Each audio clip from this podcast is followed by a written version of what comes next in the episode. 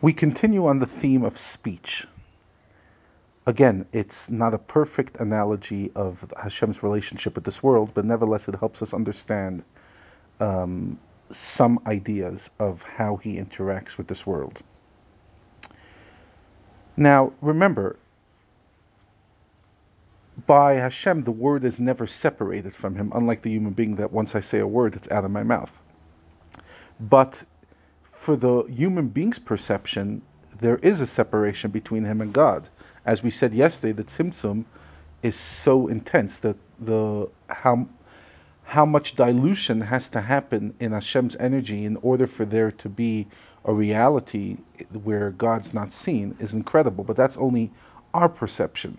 But in His perception, it's absolutely um, connected and it's one, absolute one. Now, another point of speech is that speech compared to thought is also a dilution. In other words, part of the analogy that we use Hashem communicating to us through speech is because speech itself, even for Hashem, is the idea of condensing. Because thought is infinite and speech, by definition, is limiting. And there's a big idea throughout Jewish mysticism of the contrast between the limitlessness of speech, of thought, and the limitedness of speech. For example, a person has a very creative idea. Think about it. Some geniuses had one big idea their whole life, and the rest of their life they were just trying to articulate their big idea.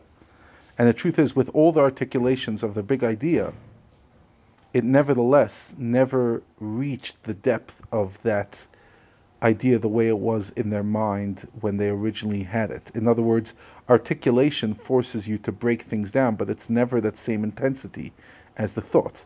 So, for example, when Einstein thought of the idea of, you know, relativity, that brainstorming idea, that transformative idea, it was just one idea in his mind, but then he has to break it down and break it down and break it down. But it, the more you break it down, it's more understood, but it loses it, it, the absolute clarity and intensity of the original idea.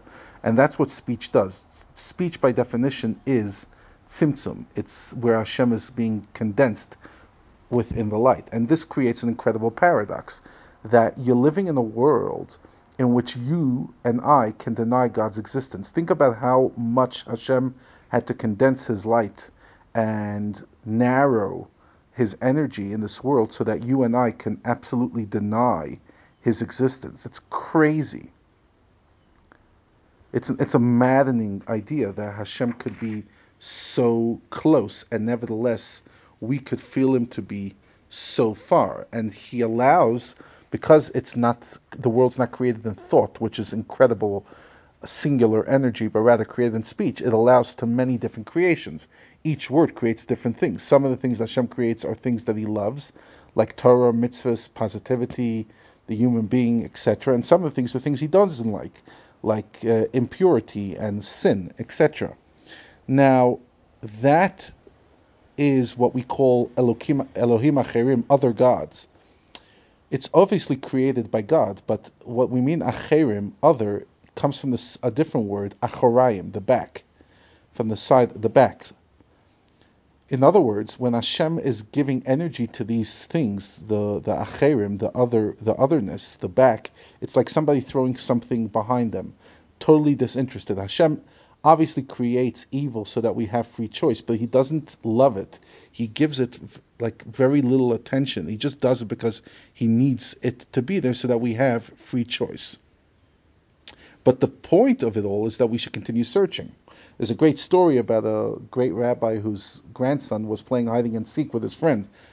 And eventually, the son, the, the grandson noticed that nobody was even looking for him. He, he ran to his grandfather and says, Grandpa, nobody was looking for me. I was hiding and no one was looking for me. And his grandfather, at that moment, got very emotional and said, That's exactly what God feels like.